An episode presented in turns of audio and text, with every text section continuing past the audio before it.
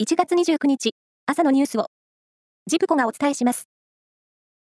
政府が、外国人労働者を中長期的に受け入れる特定技能制度の対象に、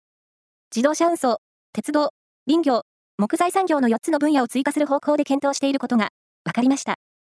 2019年に制度が創設されて以来、追加は初めてです。ASEAN、東南アジア諸国連合の外相会議が、昨日、ラオスで開幕し、主要な会議への欠席を続けていたミャンマーの軍事政権が出席しました。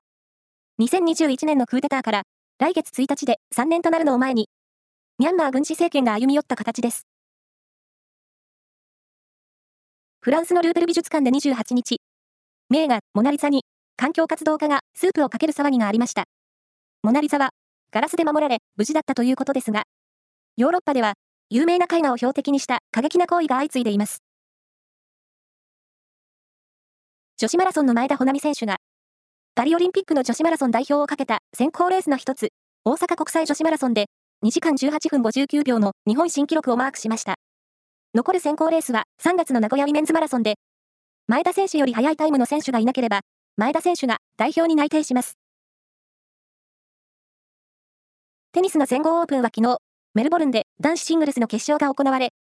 イタリアの22歳、ヤニク・シナー選手が四大大会で初めての優勝を果たしました。